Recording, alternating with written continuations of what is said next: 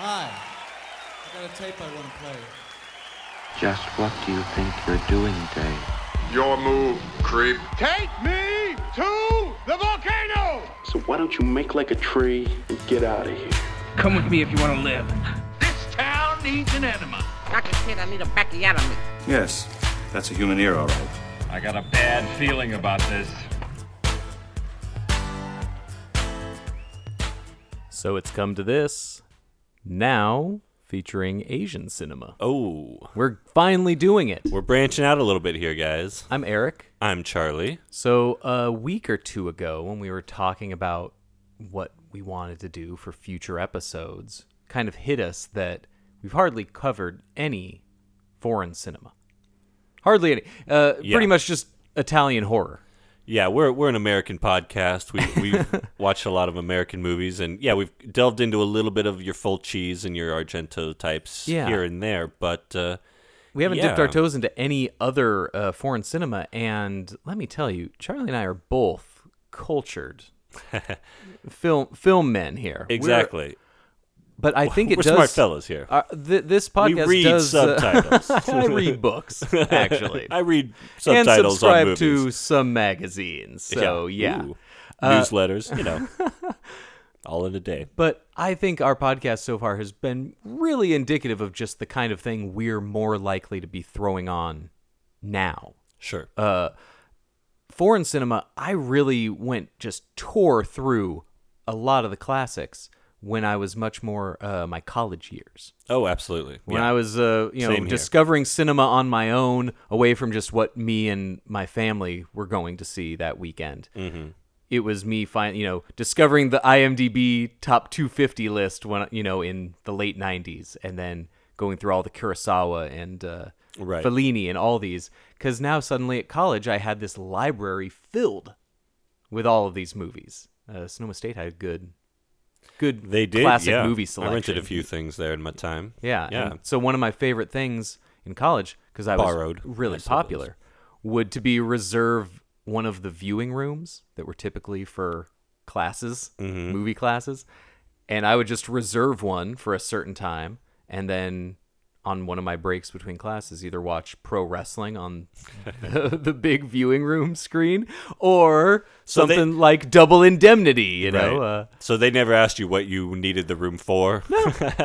It was open to, it's you know, because people in film classes, sometimes they need access to watch sure. a movie for the a specific class. The professor will say, yeah, we have it on. Sonoma State had Laserdisc. Oh, yeah. And uh, V H S. That's where I first played a Laserdisc, was oh, checking out movies you. from Sonoma State. Nice. And so, yeah, they just make them available to everybody. And yes, there were times when a class walked in on me when I was still watching uh, just one guy in a big room just watching a movie that I had. Um, or professional wrestling. That, that seems like my... that would be even better. Just like or a pro prof- wrestling. Like I imagine a professor with like leather patches on the elbows and like a pipe just yeah. like... Uh, I'm sorry, I'm a little early here. Just a, and, just a and, and dork background with, mankind with the sock puppets. Just a just... dork with a red rope, just like watching uh, pro oh, wrestling. I'm almost done. Almost done. Uh, I have the till three forty-five. Actually, no, you can't set up your class early. Uh, that was my favorite thing. That was also like my cheap date. If there was a, a girl I met on, on campus and we wanted to hang out, it's like we can get a a private wow. movie room on campus uh, date. You know. Hey, man, you're thinking outside the box. I appreciate Watch, that. Watch, let's go get Well, a... what's the other option? You go to that weird little, like, deli yeah, patio right? they had? Yeah, yeah, you go to, you know, go to the no the, the quad. I don't yeah. know, man. Like, uh, or you can go get a viewing get a room and we'll watch fucking Nashville. And it'll be great, you know? We'll watch Desperate Living, you know? And it was the best. That was nice. It was I, I loved it. And but that's where I saw a lot of foreign films, because they had a deep Criterion selection mm-hmm. on Laserdisc. And so last week, you know, it hit us that we hadn't been talking about all these other foreign movies that we've seen and loved. So we picked one that we hadn't seen that we've both been somehow avoiding for twenty years of our of our life. Yeah, this is kind of an interesting pick. Uh, Vengeance is Mine. Vengeance is Mine, which is this awesome... Not a, you can't even call it a crime drama. It's a yeah. It's a that's what it's labeled as, and yeah. it it technically follows the exploits of a serial killer. Yeah. Um, it's much more Henry Portrait of a Serial Killer, right? Than a, I wouldn't consider that a, a really a horror movie or a crime drama. You're but just, uh, yeah, it's it's actually more of like a deep, like subtextual, you know, s- societal yeah. drama. Uh, it felt very like uh, Victor Hugo or or like Charles Dickens, like exploring the poor people. Sure. The, the, there's a lot of brothels and, and there is a people lot. on the edge here. Shohei Imamura has a lot of prostitutes in his movies. He make, He's oh, made man. a lot of movies about uh, prostitutes. That's and, the director. Yes. And uh, he really has an, a nice way of presenting, you know, the pores, mm-hmm. like you said on film. He, he, his, uh, what drove us to this movie is, you know, it's an acclaimed movie. It's not like we're picking some unknown yes. gem, but what first brought it up recently, I was over at your place. You just uh, you have your gorgeous Laserdisc selection there. I got a little collection on display, yeah.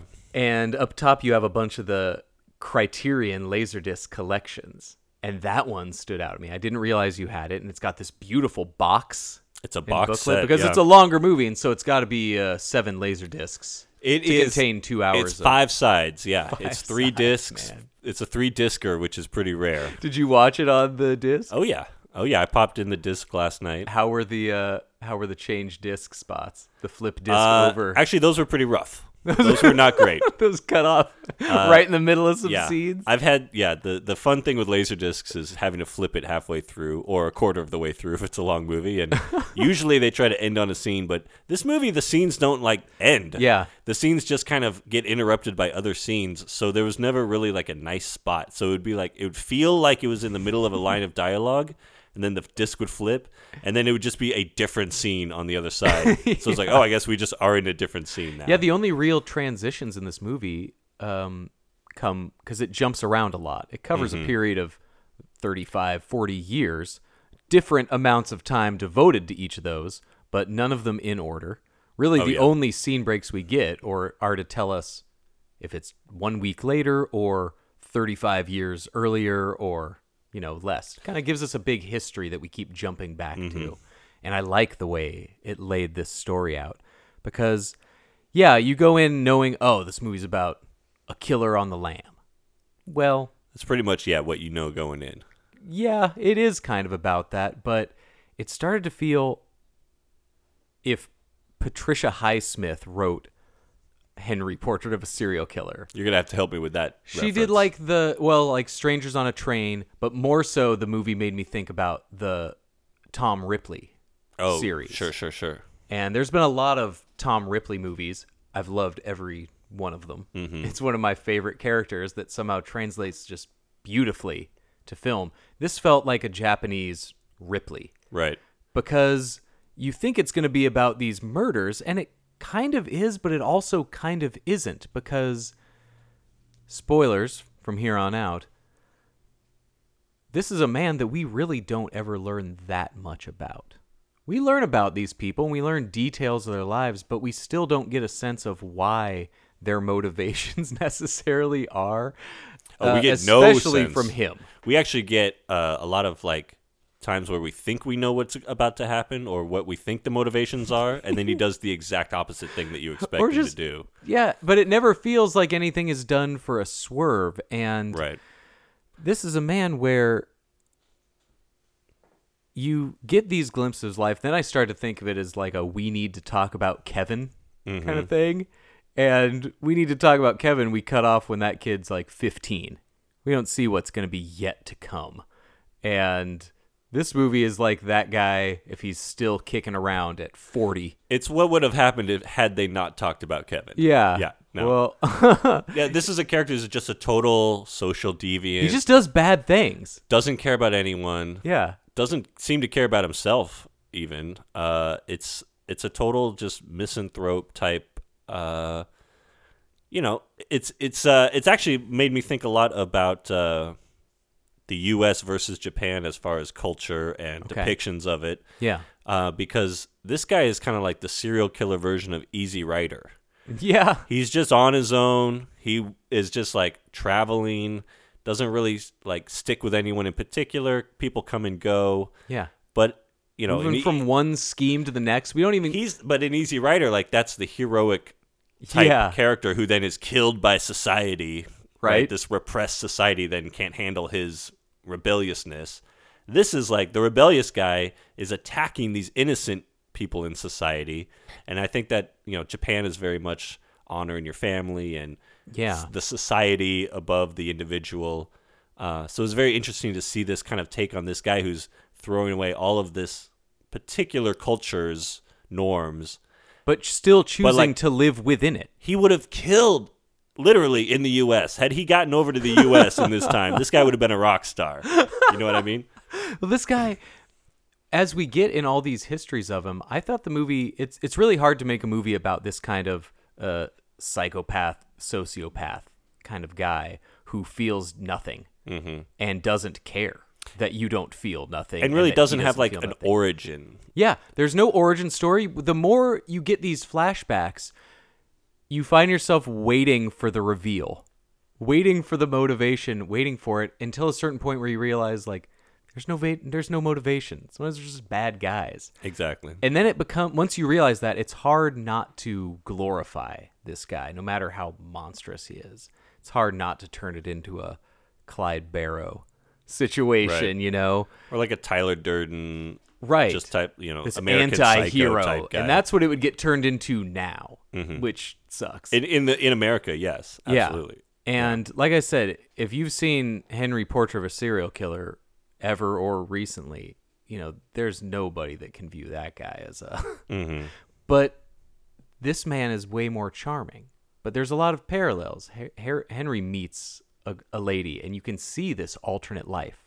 And you keep seeing these alternate lives this guy could be leading. But you It's like keep... Maniac. It's kind of there's yeah. that same subplot of Maniac where you're like... Right. Man, if this guy was just an actual charming dude, Joe Spinell just pulled Caroline Munro. Like, you are not going to catch better right. than that. Like, take it. Take uh, yeah. this option. And well, there's a long sequence in this movie where the guy is on the lam having killed two men in the beginning of the movie. Very violent depictions of the murders. And but yeah, he meets a woman and you think, man, maybe he could just Yeah, live quietly in this out-of-the-way brothel. yeah. uh, of course, that doesn't happen. But yeah, and you you know it's not going to happen, but mm-hmm. this guy doesn't seem cool for it, but he also doesn't seem unwelcoming. When you make a movie about a presence like this, they should be a turnoff to the viewer.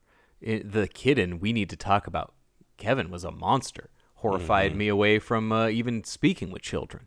Oh, sure. You no, know? Not, not worth it. It sounds like a terrible idea. Any oh, one of them could be these, a Kevin. These you, monsters' you, minds. You have no idea. The, uh, our character, Enokizu, is charming, and he's persuasive. But why? Yeah.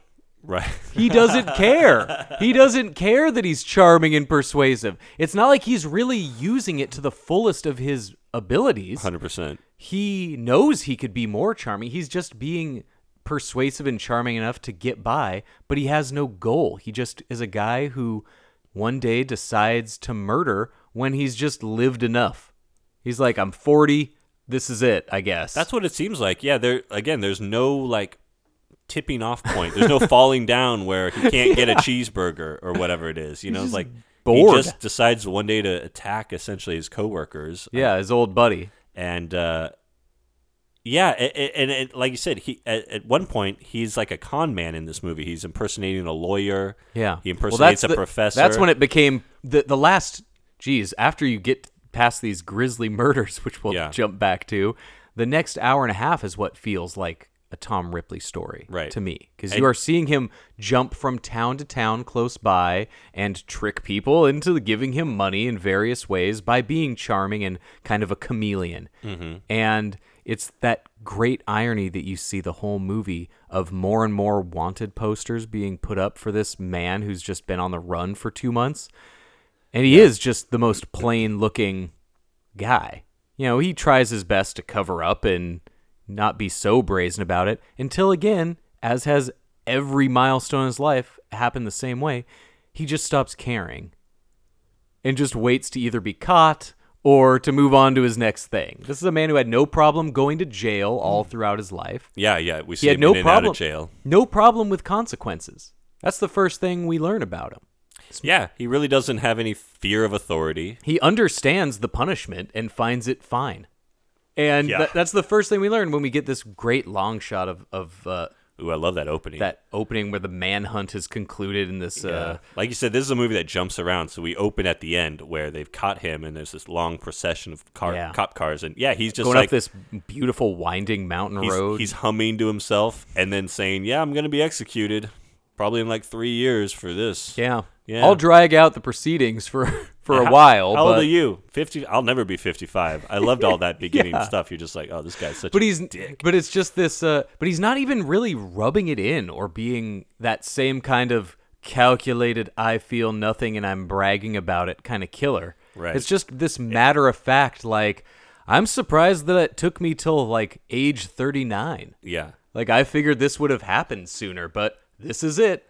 Yeah, but like you said, there's never a master plan here. He's no. he's he can con people, and he does con little people here and there. But yeah, there's no like big, there's no long con. He in could place, easily. Right? This is a guy who there's could no easily hook a, a big fish. Yeah, he has opportunities to, and he kind of just nah. It's easier to just maintain this level, I guess. But he's you know done time for fraud, done mm-hmm. times for various assaults. Like he's just a bad guy. But he has no, re- like, there's nothing that he's railing against. There's never any that, you know, there's people he doesn't like. Mm-hmm. But he tends to pick innocents. All of his crimes are committed against innocents. Yeah. This movie uh, can be a little frustrating because there's a lot of people presented in the movie who deserve to die. Yeah. And they don't die. It's all the old professors and these innocent just nice little people that he people meets along the by, way. Trying to, they're struggling the noodle shop, they're fledgling exactly. in. Like, he just doesn't, it's not like this is a guy targeting his victims and mapping out the best way to do it. We find out, in fact, he's the, he's doesn't seem like a man who's ever killed before or even considered the best way to kill. That was what jumped out at me, is just how bad this guy is at killing. Yeah, this dude is not the great con man, because like you said, they're onto him pretty quick. They've wanted posters. They know exactly who this guy is. Yeah. There's like this announcements. Man is in the system. There's announcements where they're like, he may be posing as a professor or a lawyer. And, yeah. and you see him like, oh, shit. He's like, well, those are my two guises. So that's all I've got. They're onto me. Yeah, yeah, this is this is like a career criminal, but not a guy who... as in the, the Patricia Highsmith novels, prides himself on right. his criminal abilities and his chameleon tendencies. Like, no, he does a good job after the crimes are committed, but it's really no exit strategy crimes, minimal planning, kind of spur of the moment usually. And, uh, yeah, the first two that we get to see in detail, really My long, God. drawn-out detail, they're sloppy. Yeah, and uh, real mess, almost like thrill kills, like in the moment, and that's where we that's where we almost get like the most traditional feeling. And I'm maybe I'll sound off saying this, but the blood spray that we get in the truck huh. was oh, so very samurai. samurai huh? to, yeah, that was like he stabs this dude right in the chest, and then from yeah we see oh. the windshield just go full splatter. I was like, the, whoa, so are we getting this? Neck stabbing with a big old pumping. But it's Next brutal, spurt. you know, and it's not like cool violence. It's very much that just... Ugh, I'm going to hammer ugh, you in the head disgusting. a dozen times, yeah. and then I'm going to plunge a knife into you seventeen times just for the heck of it. But there's no joy. There's right. no, like, he's not getting off on this kill. It's just a thing that's like, well, it came to this. It got there. This is a thing I haven't done yet. In the worst way. Yeah. yeah. This is a thing I'm doing. And then there's no like, all right, got to burn these clothes. Got to, no. Oh, he just runs off. He just runs off, covered in blood, wiping his bloody, he has got like a khaki work suit. This thing's just pink. After a bit, and just like, all right, what am I going to do with these hands? I guess I could just rub them on my shirt. It is kind of amazing he didn't get caught in the first five minutes of this yeah, movie. I think yeah. he had a change of clothes or in a bag. In his crime, yeah. And that's it. And it's one of those where you you keep waiting like, all right. What drove him to this? Just, just not even stress, it appears like. Just, uh, you know what? I'm bored with this. Yeah. I'm, not even a boredom. The guy never seems just bored. With, he never talks about his malaise. He doesn't talk about anything. He just seems mad at the world, man. He just yeah. But seems not to... railing against anything, and he doesn't yeah. seem to even hate things. He gets small, minor joys. He has foods he likes, and, you know, he well, seems to like women, and he seems to be intrigued by certain personality types. He does engage with people mm-hmm. in ways that don't seem like games, but you don't learn anything, and he doesn't care to learn about anybody else. It's just such a bizarre feeling to be left with. We've uh, talked, you know, one of our favorite movies is The Killing of a Chinese Bookie. Mm-hmm. And uh, that's a two hour and twenty minute snapshot of a few days in the life of Cosmo. Yeah. Ben Gazzara. And this is, you know, a several month at most, but also forty year look at this other man, and you don't find yourself having gained much from this man's life. Yet it's fascinating the different relationships that he can cultivate, and if he wanted this, all the possibilities he had open to him. And we deal with his family's fus- frustration at him not taking advantage of these, but not in a traditional way that we've seen in Japanese cinema, where you're a failure if you only make it to the struggling assistant manager at mm-hmm. the, the textiles plant. Right. You know, you brought shame to your town, but you not tons of shame. It yep. also confirms again that I just certainly do not know a lot about the general affairs and relationships of the post-war Japanese. They surprise me in so many ways. There's a, so, so a lot many of confusing of the little, things happening here. So many of the traditions that they keep intact, while each of them all have their private little cunning secrets. Some of these secrets, uh, unfortunate and disturbing. Other just like, I like just having this thing mm-hmm. that I have. And their own little private cunnings and their own little, like these characters' ways of knowing more than they let on. But abiding by tradition and soldiering on on this other path. It's a lot of people that are getting by, but all doing what they don't really want to do. Mm-hmm. And you get a lot of insight into that with every conversation in this movie. So they feel like they're g- really going nowhere, the conversations and the characters. Yet they're all like on their paths. Yeah, I see it as, uh, so the, the main kind of, uh, if there is like a, an origin, uh, we get a lot of the... Uh, father-son relationship. So right. Our killer, his father, uh, was a Christian, and he was humiliated early in the movie, and we see that kind of flashback to him being a kid. And right, when the emperor's basically confiscating the Pre-war. boats of farmers to yeah. prepare for the upcoming war. This is, what, the late thirties. Right. And so we see that relationship, and the father and uh, uh, Enokizu's like actually gets a wife at one point, and the father and the wife have an attraction, but they don't do anything because he's got this Christian values. we so, get a lot of fascinating snapshots of relationships. So we get a lot of that, right? And then we get this uh, scene at the inn, you know, this time at the inn, and there's this kind of, the owner of the inn is essentially terrorizing these two women who work for him. So here's well, what here's what I get. The Here. owner of the yeah, the owner of the inn is is this beautiful woman who ends up falling for. Well, is she the owner? I, I thought maybe the guy was the owner and she had to work for him. Kind of a, I was a little confused. It's a sugar daddy situation yeah, where yeah, he's yeah. paying her rent, but he's also but like it's her business. He's also like, you would be out on the street without me, kind of a thing. Mm-hmm. So, anyways, there's a lot of uh, every relationship in this movie is about, you know, control mm-hmm. and dominance. But so many, it presents just as many people who have this control and don't really care about having this control as it does the people that are like in these controlling relationships right. on either end of them. And I also, I the way I saw it was this kind of juxtaposition of the religious control, the economic control of the inn and the money, you know, that this yeah. guy's holding this power over them. So it's like the way that people justify their actions. Mm-hmm. And this re- is and this is a character who does not ever ask for or look for justification or, you know, have any kind of desire to justify his actions. He simply right. just does. If anybody, which I thought was feels like they've caught him in something, he is a guy that will drop the con because he doesn't care. And that's fascinating to me because all con man movies are sticking to the con at whatever the cost. Mm-hmm. And there's people that see through this guy's act or find out who he is or figure him out and know he's dishonest, and they call him out, and he just will kind of laugh it off and go, well, yeah, like, what are we doing here? Yeah, what are right? you gonna do, you know? Yeah, what are what are we even doing?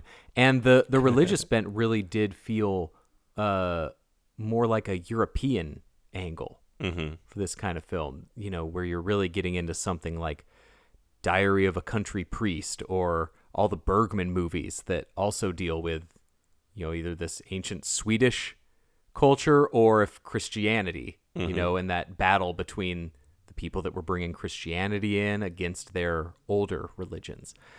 And so I'm used to that much more in those type of uh, foreign films. And so I liked that angle of it and the things people would do in the name of religion while maybe covering up, you know, their convictions mm-hmm. and maybe using it as an affront. And you finding out just how convicted uh, some of them are, which is always can be fascinating. But I loved all the different relationships in this, even the ones that were just unexplainable and unexpected, like the daughter-in-law and Enokizu's yeah. father, which didn't expect it. And I didn't expect the the cute, funny scene of Enokizu and his mother gambling. Totally. Yeah, together. Yeah. And the mother figure he later kind of falls into later in the movie. That's the most... That's the heart of him. That's the most we see of any glimpse of, of good mm-hmm. is his relationship with his mother, which is still fractured. Which is the opposite and... of every other serial killer movie, right? They never get along with the mother. Yeah, that's the thing. They intentionally the do not go uh, a Freudian way yeah. with this. He hates his dad. A lot of people hate their dads. Yeah. He likes his mom. His dad's a lot of people to, are like, you know, like his mom, but he's not necessarily in a he's not in a power struggle with his dad. But I think he really, yeah, I think he just hates that his dad tries to tell him what to do and tries to make him obey any kind of rule or law. Like, that's what he hates. His idea, idea. Of, of being a man and what it is to exist is so much different than his father's that they, they cannot get along in any way just because they have such different outlooks that neither of them care to sell the other one on. Mm-hmm. Enokizu di- is finds his father less of a man at the age of probably, what, twelve, when he allows the emperor's army to confiscate their fishing boats. Right. We learn kind of that he took a payoff and then used it to buy this inn. But from that day forward, we already get the sense that this was a bad father-son relationship with a man and his twelve-year-old son. It was like you get that shot of this kid's face where he's just like, I am never going to respect my dad. I know. Which is crazy. You lost him right there. You know, we don't like... some of us uh, will have those moments where your dad will do something, and it's more than just being embarrassed by your dad. It's just like, oh, this was this was low. We all have low We all have low moments, you know? I'm sure our parents yeah. have seen us in low moments, but it's weird when the first time you see your parent in a low moment. But it most of us don't go, depending on what the moment is, man, I'm going to disrespect my dad. Like, I am going to not have any respect for this man forever. Well, if I heard my dad had done what the dad does in a scene in this movie out of well, nowhere, I'm not that's gonna, over. I don't know the dog-killing culture of the post-war Japanese uh, smaller islands. Well, Mister Mister However, Christian, uh, good Christian man here has, has a scene where he kills a dog because it bit someone in a very... unnecessarily brutal way. Yeah, we don't and we don't get a lot of detail on the dog boiling, so we could jump past it, thanks up. But it's one of those ways. There's just that, several moments like that, though, that are just like, man, I was really feeling this certain thing for this person, and the movie now has just cut that, has severed that vein completely. It, by the end of this, it really, I was getting a lot of the same feelings that I get from Michael Haneke. Sure. Where... The, yeah. You're seeing situations that you've seen played out in other movies, but you don't feel the same seeing these situations play out. Not that I'm saying we get other dog boiling movies, but all these movies where you're expected to side with a character, he doesn't do that.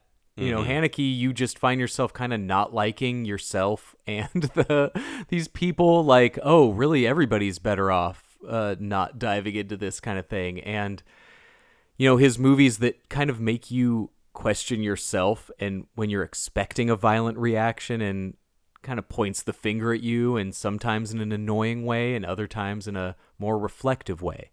And you, it's your nature to watch a movie and want to root for a protagonist. Mm-hmm. And be against an antagonist. And there's bad people in this movie, but there's not really necessarily protagonists. Right. And any person that you can see, well, that reaction was justified, and his father has plenty of justified reactions. And in many ways, he has the patience of a saint. He raised this boy who turned out to be just a cold-blooded, you know, imagine... Uh, Sometimes kids just got bad vibes. I don't vibes. think I can imagine. You know, sometimes yeah. kids just got these bad vibes, man. And sure, the parent's going to get the blame for, for all of it. And but this man is, has had it tough. Right. His wife has had an illness for a long time. We the don't dad, get, yeah. Yeah, we don't really get what any of their motivations are, but their situations are not unfamiliar. Yeah. And they seem relatable.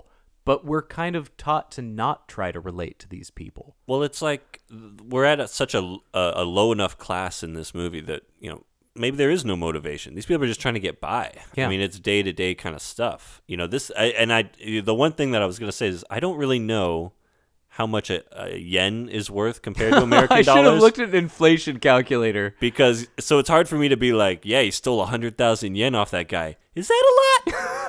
Is that a lot of money? I should have prepared this uh, earlier. We get nothing but, uh, but... But I get the sense it's not that much. No, I, it's this, a few bills. This is a guy so it's, who's it's like, getting by stealing like four hundred dollars yeah, at a time. I we talked so. about this, how he's never targeting big fish. And, you know, again... with Well, that's like that's what people, you know, when you're in a situation where you're basically just starving and, and trying to survive and paying the mm-hmm. bills... You don't have time for a motivation you know, or, or a plan. I didn't know? really get the sense that a lot of these people were poor. This feels just mm. like a very, you know, a lower class existence, not quite middle class, but they all had, you know, noodle shops and an inn that had enough business. Yeah, and they prostitution were, yeah, was a big part of that prostitution business. was, uh, you know, it, it didn't really necessarily seem to be looked down upon, though. It just yeah. seemed to be a job. And these were all people who, you know, found jobs, and he was the guy just bumming around not finding a job within a society where your career very much defines you. Mm-hmm. Well, I, I guess, yeah, for me it was like seeing that the other people at the inn would be like the guy working at the train station. Right. You know, and, and him being a professor was very much like, a, oh, you're a professor. Very well oh, respected. And yeah. I once we get into his actual cons and we see his ability to charm, not in a...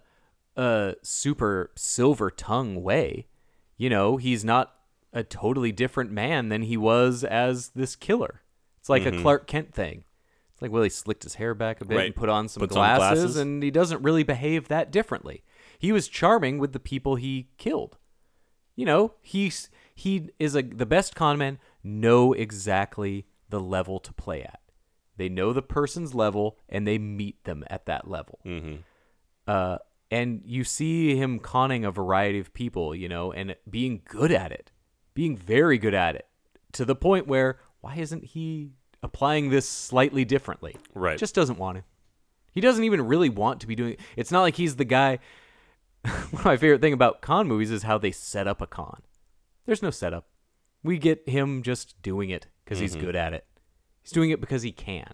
This guy just does things because he can. It's a it's a lot of it seems very opportunistic. Mm-hmm. You know, he just happens to get share a cab with the old man, and then we see later he's basically killed that guy and taken up his stuff. And yeah, yeah it, it's it, it there. Yeah, like like I said earlier, th- th- this is not a guy with a master plan, but it makes you wonder. Like, did serial killers have master plans? Like, were there? I mean, a lot of these guys had manifestos and right. things that they. But maybe what if you're a guy who doesn't really want anything? Yeah, like, like the, a lot it, of this, the most famous serial killers had a plan in as much as they targeted uh, certain types. Right. Sure. Ted Bundy. They had anger. You know, and, Ted and Bundy uh, had a specific kind of type that he would look for, and he obviously was good about choosing his time and place because he, he got away with a lot. Mm-hmm. And this guy is that same kind of opportunistic, but doesn't wait for necessarily the right time or the right one to come along. He'll just take the next one mm-hmm. to come along. I liked that twist of him being recognized by a lawyer and the lawyer being like, this is a great opportunity for me, because he because he actually recognized him in the cab when they share a cab after he's just conned a woman out of a hundred thousand. Right, yen. right, right. That's the guy he shares. And the, the lawyer's got this great idea of like, I just randomly am sharing a cab with now the most high-profile client mm. in the country. Right. And our killer's just going like, what an opportunity for me. I get to kill this guy. This is great. And that was really kind of jarring for me, is this man is so normal and so just empty in a like, what are you going to do mm. kind of way. Nobody in this movie, even the police who arrest him after the manhunt, have a problem being around him in super close quarters with no restraints of any kind. Yeah, that that was one that threw me off early in the movie when they're doing a uh, an interrogation scene, and he's like not giving them anything, and then he flips a table over. Yeah, and they just put the table back and like put the lamp back on the table, and they don't they they're not like knock it off. They just keep going, and I'm like, that would never happen. When I saw that scene, it was so... It, it really made me start thinking about what I was seeing, because that table flipping scene was so uncharacteristic from them, what we keep seeing about this guy. Right. Who's not known for these kind of outbursts and seems very, like, too, uncaring. Yeah. And it really made me think how much of the movie was all about putting on the right face for the right crowd. You play your character. And in that society at that time, you had to play your character. Mm-hmm. You played your role. Certain level of people, prostitutes, were only getting a certain level of respect. You know, like you said, people were impressed with professor, lawyer. These were like, if somebody, you find out somebody's a teacher now, nobody goes, oh, I right. see. Right. That's one of the top seventeen business schools in this prefecture. Like, okay, cool. Like, nobody, you know, it's a job. But uh, it was so yeah. much part of your identity and playing your character and your role within a household, your role within your life. That's what that society was about. And this guy doesn't care about his role. So that scene it, when he was being interrogated and just saying, like, I'm not going to say anything. Right. Like, you guys know what I did. I'm not going to, like, mm-hmm. I'm fine dying. Why do you guys care if I'm accepting my punishment? So that felt like, oh, yeah, and then I get mad, and then I flip the table, and then, you know, and they're playing their cop role, and it's like they're all playing their parts. And it was that just... That makes sense, yeah. So it was this kind of step back. That we're not just seeing this man's life. It's just, it's elements of, of that I that just gave me the vibe of a stage play. So then later I looked it up, and even though this movie has so many different locations, and I loved all the, the settings for this this movie, it was a stage play. Hmm. It was around this. I became more and more interested and about this story of kind of nothing but something, but we aren't focusing on the something. We're focusing more on the nothingness of it and these ways that you can find yourself drawn to another person, even if you don't know this person. And I found this interview with uh, the director. I don't know when it was conducted, but with uh, Imamura. Mm-hmm. It was a ten-minute interview. At the end of the interview, I knew less about this dude than I knew before I even knew what he looked like. Uh, makes this sense. Guy was Enokizu, and he's just applying himself into making movies. It was... I gotta, I gotta show you this interview, man. I'll check it out. He...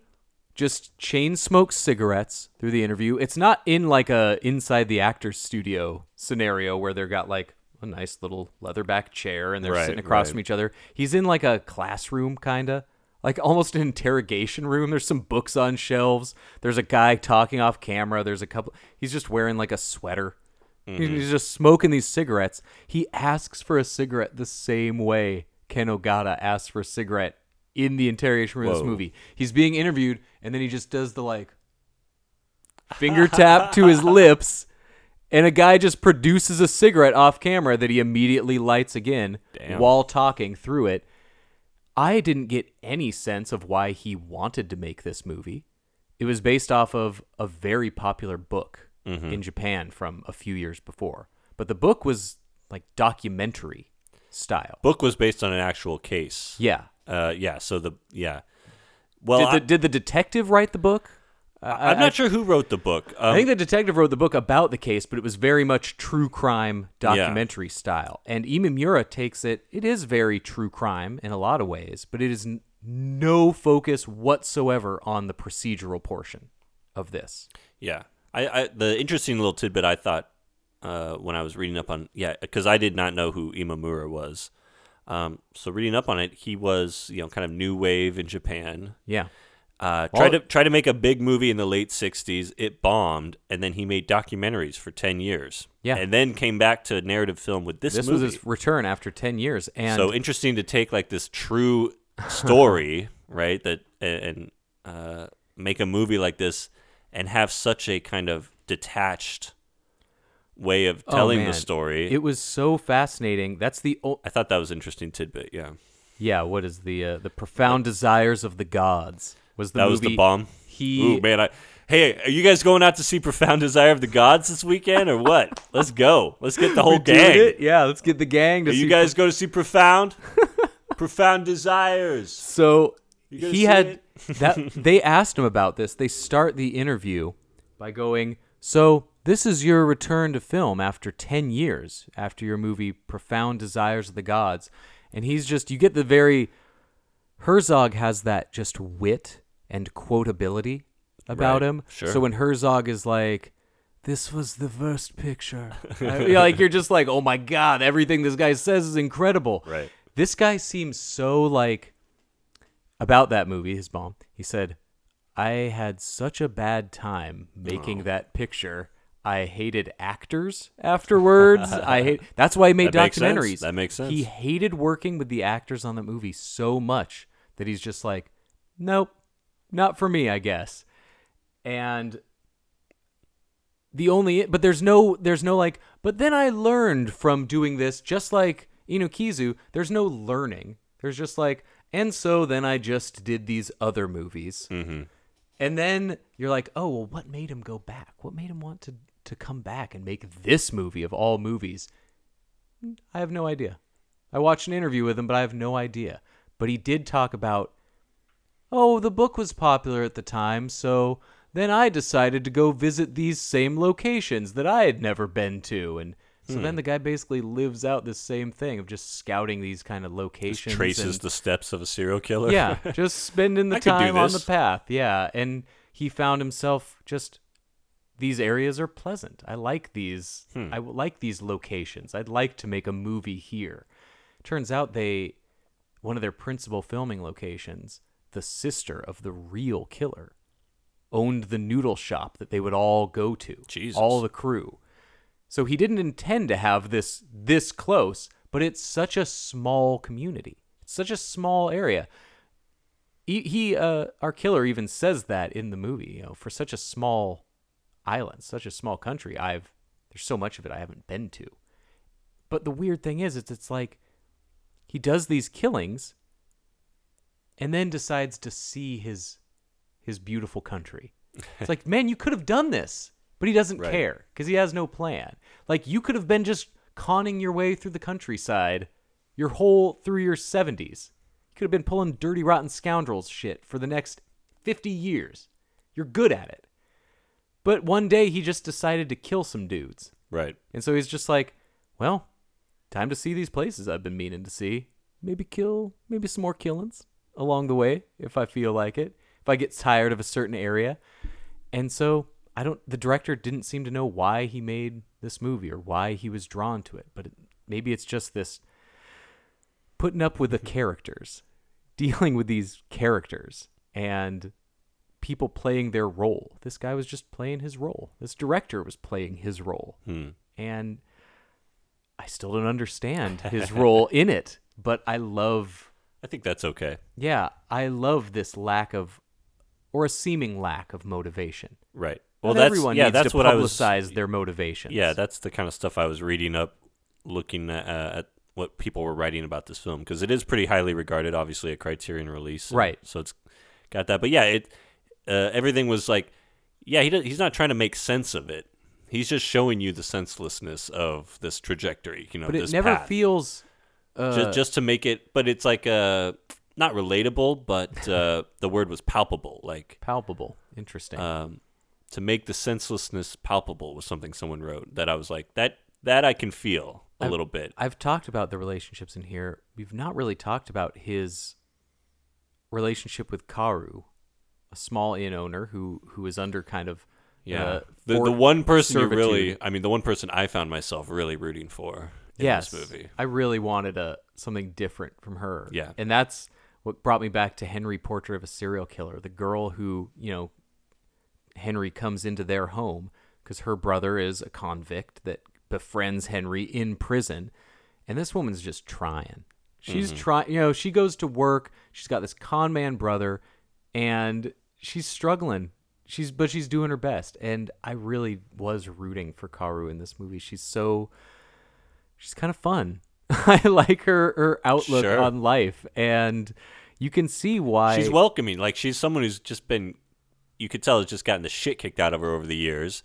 Yeah, uh, her mother goes to jail and ruins her life. Essentially, and her mother murders a man, and we get in oh, we get that whole relationship subplot. with with that mother, which is such a bizarre, like surreal that companionship. And seemed like an actual goblin. Character. Like I thought that, I thought she was actually wearing facial prosthetics. okay, the good. First couple times we saw her, I I thought that there seemed because they kind of hit her like she was like one of the children in The Brood, right, or something. Just kind of look at. She's like a peeper, so we see her through like holes in the wall, just kind of like ugh. Yeah, exactly. Just like who is this character? But despite all that, yeah, uh, yeah, Haru is like this character who's just nice and welcoming and and. Uh, Yeah. yeah, wants to maybe see the better part She's of very people. Very sweet. Yeah. And very... And of course, that's not going to get you very far in this kind of movie, but... But when he develops this relationship with both her and her mother, the way they get from A to B to C is so weird, but also kind of nice. Mm-hmm. And even when you know you're watching a monster, it's not like I felt myself being charmed by him. I just felt myself liking this weird alternate path that he's... temporarily creating for himself. And you gain a little bit of insight into his relationship with his mother when he so quickly develops this relationship with a weird woman. And the murderous mother he always wanted. Yeah. Yeah. Maybe. But he even says, like, he sees this fractal relationship between mother and daughter, and he gives the mom money to go to her precious boat races that she's pitching a fit about seeing. Just pots and pans going oh everywhere. Oh, my goodness. A lot of boat race talk. Boat race. A lot of boat race culture that I didn't know existed. Yeah, I did not know that was a thing, but yeah. It makes sense. Cool boat race footage out of the boat races. They talk about the boat races, and they're at the boat races. Weren't you at the boat races earlier? Yeah, we were just at the boat races. A lot of, lot of talk about boat races. It's two hours and twenty minutes. You're going to hear some talk about uh, get some boat, boat races. races. But he even says, like, I don't see my mother, so I can't do nice things for her. So I might as well do nice things for you. Mm. This is a guy, that's the first time we've ever really glimpsed, and he could be conning. I was that's I was just going to say, is he conning there? But he also... You never know. He likes his mom, but I think he likes his mom because she understands him the most and gives him the least shit for it. Exactly. She, she gives him money. She doesn't give him a hard time when he gets out of jail. Their scene in the movie... And it's weird looking back, but was maybe my favorite scene in the movie. When he's out of jail for the who knows how many time. He just did eighteen months for fraud. Mm-hmm. It doesn't, it, we don't see his jail time. We don't see him wiling his ways. He knows he fucked up, and then he's like, all right, well, I'll be back in right. two to three. Don't, no need to come see me if you want, I guess, but I don't need it. Right. So now he comes back. He's out of jail, and he's just at like a casino. Just an offshoot, just a little strip, you know, slot machine, playing the, the little Plinko kind of machine. And she sees him through a window and goes like, you're out of jail? you came here first. And he's like, I would have gotten there. Mm-hmm. Like, and she's not too offended. And it's like they have that little connection where she understands this specific emptiness of him. She's disappointed. Yeah. But maybe she accepts his actions, but yeah. she accepts him, and they have this understanding. They might not even like each other, but there's a connection because of the understanding. Mm-hmm. She immediately gets him out money, and she's like, I, I know what makes you like to see me. And he's like, you're not wrong. Like, you got me. Yeah. And then they just sit there and, you know, he even asks, how's your health? It's good, but it's bad. They get the formalities out of the way quick. Mm-hmm. They don't care about the other's personal life. They know they don't care. But then it's that, that shot of them just playing their machines from behind as we pan out and fade away. I loved it. And that gave us gave me a little something to hold on to. So when he starts getting this same kind of relationship with the mother of of Haru, and he's not letting her in necessarily. He's just killing time. But he likes killing time with her. And she's the same. We keep thinking we're going to get insight into what put her in jail for fifteen years. Mm-hmm. Her murder. We really don't. She just said, I she got didn't like sick him of it. I didn't like him, yeah. and I killed the old battle axe. Felt great. Didn't plan. And it's and he gets that connection, and she hates that he has that connection. Right. You think we're the same. We're not. Like, I enjoyed killing. You don't seem like you enjoy anything. And he's like, yeah, I guess you're right. Oh my gosh. Like, you can't get inside this guy because there's nothing to get inside. Mm-hmm. And that could be a real turnoff in a movie, but it wasn't for me. Again, I was not charmed by him, but I was not like, why am I watching a, a one hundred forty minute movie about this empty, dark asshole? Right. I never got that. I never got to that point. I wanted to see more of him. When it was over, I wish I wish I got more of him, which is weird to, to That's, think. Uh, yeah. I'm not sure if I would go that far. Uh, I think I got just enough of this guy. Um, no, I, yeah. I This is definitely like a slow, fractured story, you know, fractured timeline. Uh, this is not an easy watch. This is a purposefully challenging watch. And yeah. yeah, there was, I'd say it took me about an hour to really get what was going on in it. You know, I think uh, it took me a little bit to get in the, we, the we rhythm. We go in with our preconceived movie yeah. thoughts of, of we've seen it's enough similar rhythm, movies. It, even if you watch Japanese cinema, uh, if you're at least, you know, familiar with something like Kurosawa, who is slow. Yes. This is not that kind of slow. This is a very like, wait, why? What's, uh, mm, there's a bit of that. Especially in the, the first hour, like I said. But when people are doing and reacting differently than you expect, yeah, uh, it it forces you out of your comfort zone really quick. Yeah. And when we get in deep into his relationship with Haru, it's a, it's nice, and she even acknowledges that we don't know anything about each other. But I can't, I'm a sucker for human attraction. I love seeing humans uh, who like other humans. And that explains the porn addiction. No. You know, it's nice seeing people. It's why one of my very favorite, maybe my favorite movie the last several years was Call Me by Your Name. Mm-hmm. I love seeing those characters who love each other and just take joy in each other. You like the before movies, the Linklater. Oh, yeah. That kind of I'm stuff. A big fan of, of know that. Especially Sunrise and Sunset. Mm. I love seeing the two of them. People that seem like they're curious about each other is really nice to see. Yeah, you get and, you get a little of that here. And that yeah. curiosity, and not a coyness really, but that initial attraction. And these people who, even when they admit, like, we don't know each other, like, at all, and he's not admitted anything because he's not that kind of guy. But mm-hmm. she admits it and accepts it.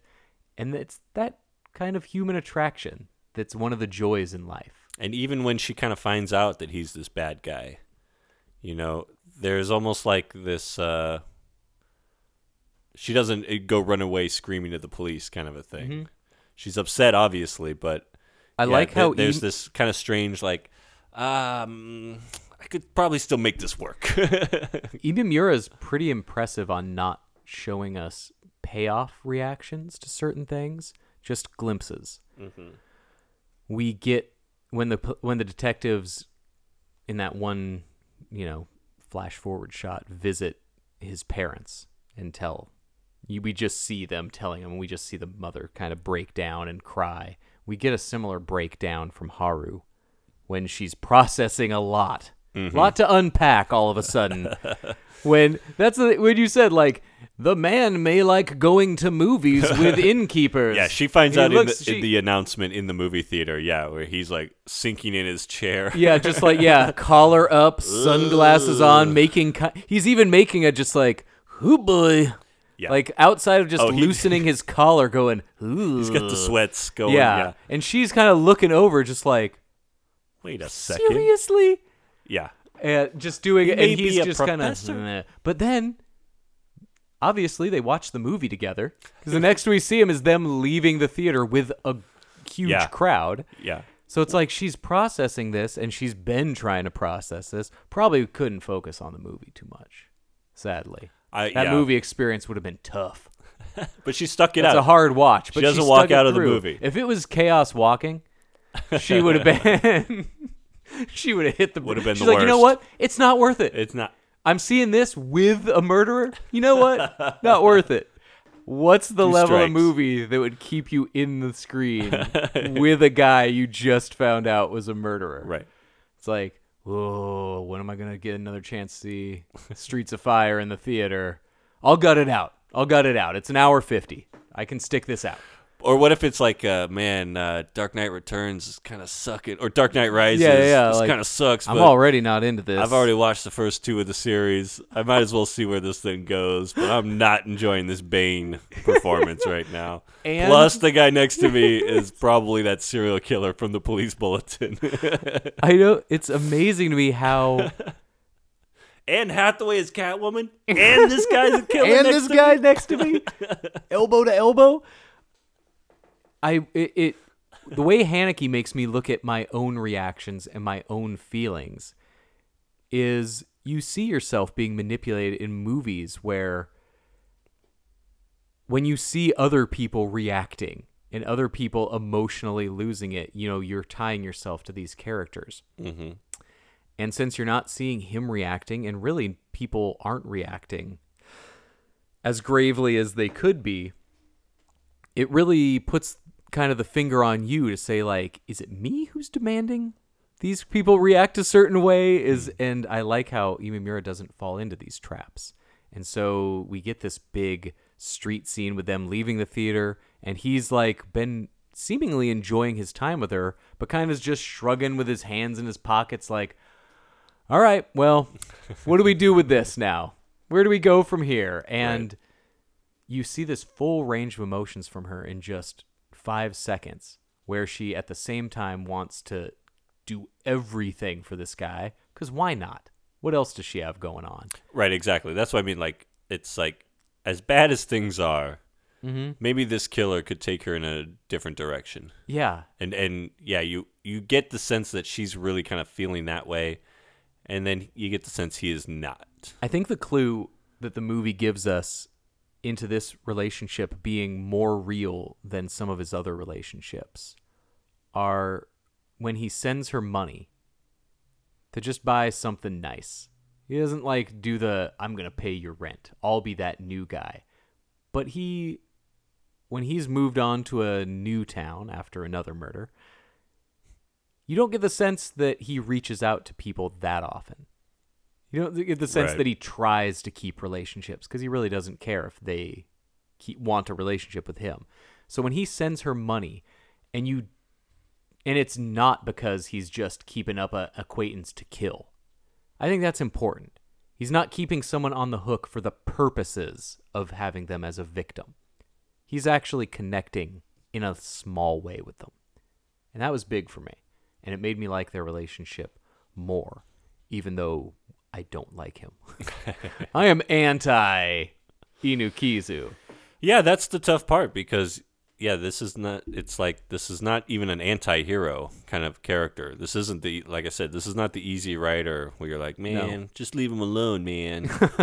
This is like a bad dude. Yeah. And yeah, the dude in Vanishing Point just like is illegally trafficking a vehicle. Right. He's not, not hurting he's anybody. Not just on an eighty-day manhunt for five murders, you know? He's just like, I just want to speed in, in my car, in my Challenger. And uh, no, not this man. No. And wow, I, I was surprised at how engrossed I was in a man who had no entry point, had no way to connect to. Mm-hmm. And the actors themselves, nobody really, when they don't want an entry point to who they are, you are not getting one. And that's why Haru felt like the most kind of open wound in the movie. And I really loved her.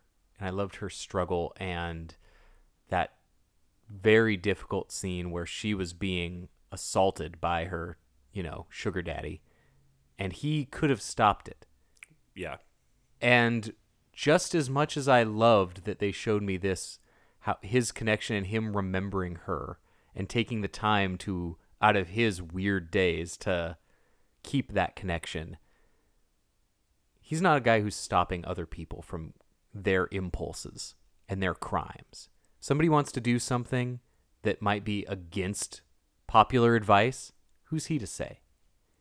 You mentioned earlier that maybe the thing he hates about his dad is just being told specifically how to live his life the mm. right way. And he doesn't care about any right or wrong way. Everybody, let everybody murder anyone they want. Let somebody rape the woman that he might actually have a connection with. And also to have her mother, you know, when he might stop it. Yeah. That's the, the closest to a shred of humanity, when he finally considers stopping this crime, and he's uh, immediately stopped by the mother. Yeah, she still wants her lifestyle paid for, right? And I, this is what she has to accept. Yeah, for that's, her lifestyle. That's the toughest part of the movie for sure. Is when he could. This is the one moment in the movie where you're rooting for Enokizu to actually kill to someone, brutally murder a man, and you don't get that, and he never does get that guy. Mm-hmm. And, uh, yeah, none, none of the right people get killed in this movie. Yeah. So there's that. The... it's a dark, it's a, it was, uh, I, I found myself uh, feeling kind of dark after this movie. It's a, Definitely. It's, there's disturbing elements. Uh, there's a lot of just, yeah, cruelty on screen. It's, it's, uh, it's not an easy watch. It are the, it's the same kind of tricks that Haneke brings into his movies, where if you go into it waiting for the payoff, you're going to yeah. come off upset, most likely. I've some of the most intense opposed reactions to movies from people that I've known are from his movies. Like, it's weird for somebody to tell you that their most hated movie is The White Ribbon. You know, like, oh really? You saw? Sir, he's a kind of guy that people see his movies but can still get upset by what they feel afterwards about those movies. And they can't always explain what they hate about his movies. Because well, I think I'm, I'm on record as I'm never going to watch Funny Games again. That's for goddamn sure. And I can't argue with you on that, man. I mean, who would want to go back and live with some of those characters? Who? Yeah. Why are they doing this? And that's why. What is he getting vengeance for? We, you don't get the payoff, and we're kind of taught to wait for the payoff in life. And you don't get a payoff with these directors. And that is difficult. Even for me, man mm-hmm. who likes movies, sometimes you just find yourself wanting it. And I didn't get there in Vengeance is Mine. I saw what I saw what kind of story it was. I saw what we were right. getting. I'm not yeah. waiting for like a, we better find out what his vengeance is for. Like, yeah. The, at a certain yeah, point, even you recognize title, it doesn't matter. Yeah, that title, Vengeance is Mine, is, uh, that's a strange one. I, it's I, such a, like... You picture a man standing on a battlefield, like on his enemies with his, you know, right, or or a guy who's going to take on the system. Yeah, man, there's nothing triumphant yeah. here. You know, there's no conquering anything, and that I can imagine can be a that's a difficult watch, even if you know what you're getting into, because it just feels you, it leaves you in a different emotional place than any other movies I've loved. Uh, or at least been intrigued enough to think about for weeks after every Haneke movie I've seen. Doesn't mean I, I like them, but Right. They always make me, like, send they, me they on to these, uh, they hit different. They send me on spiraling into different thoughts, like them or love them. It's kind of what I've been doing the last twenty-four hours yeah, since watching this movie. Yeah, that's the same thing. You, I know I, I loved this movie, and explaining that briefly to somebody, you know, this is not a movie to recommend uh, to your coworker when sure. you pass by him in the uh, supply room.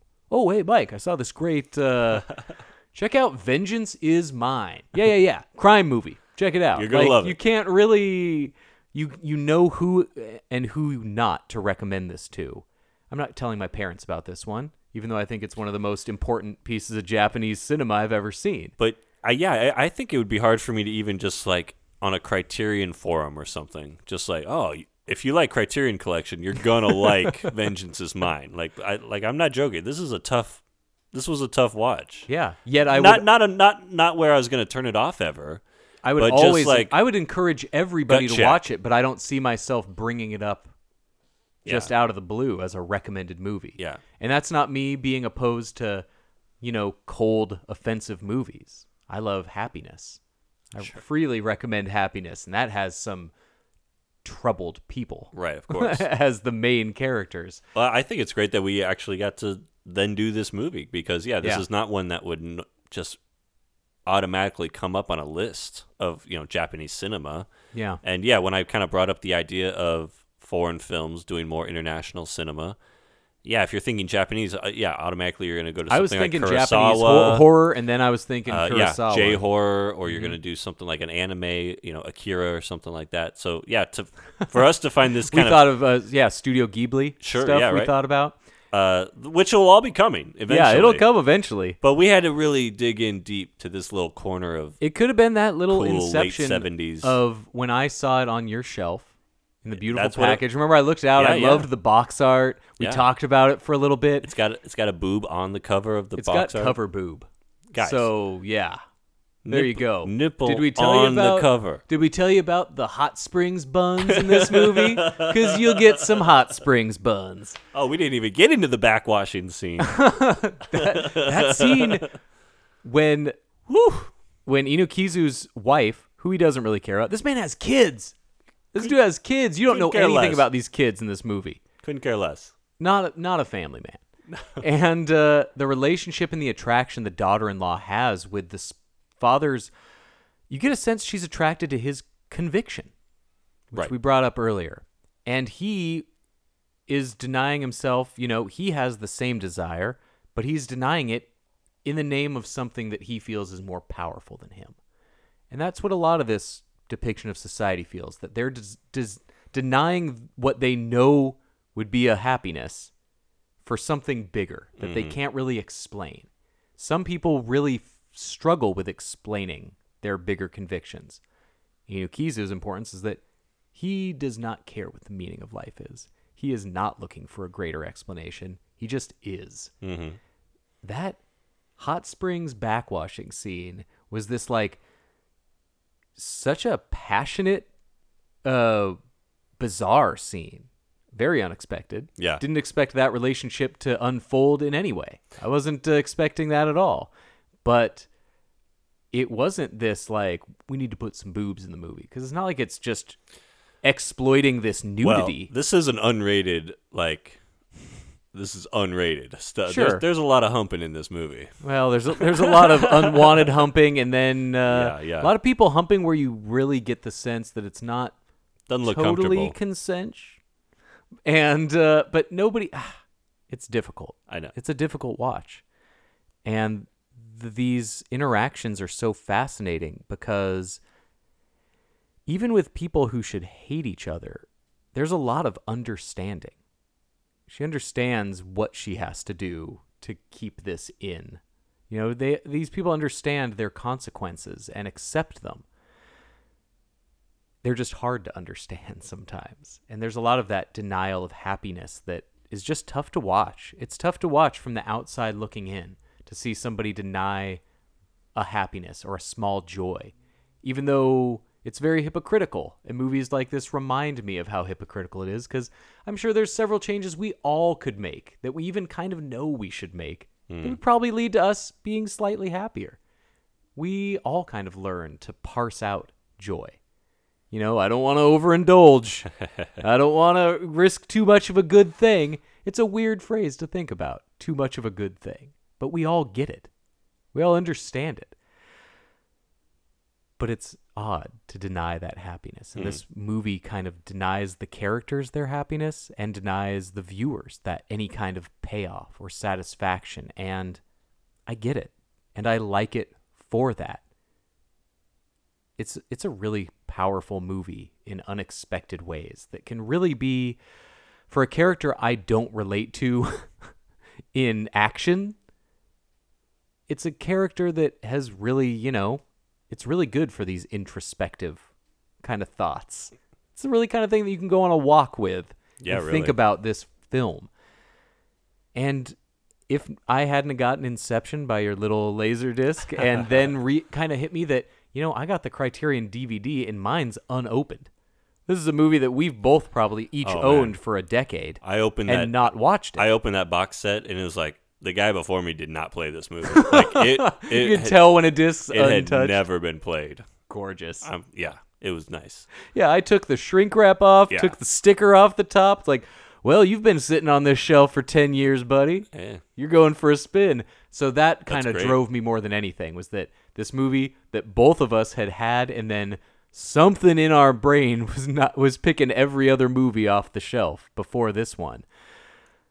And I'm glad we finally landed I, on. I it. like I like that I like that. Yeah, it's uh it's a natural way for us to get here.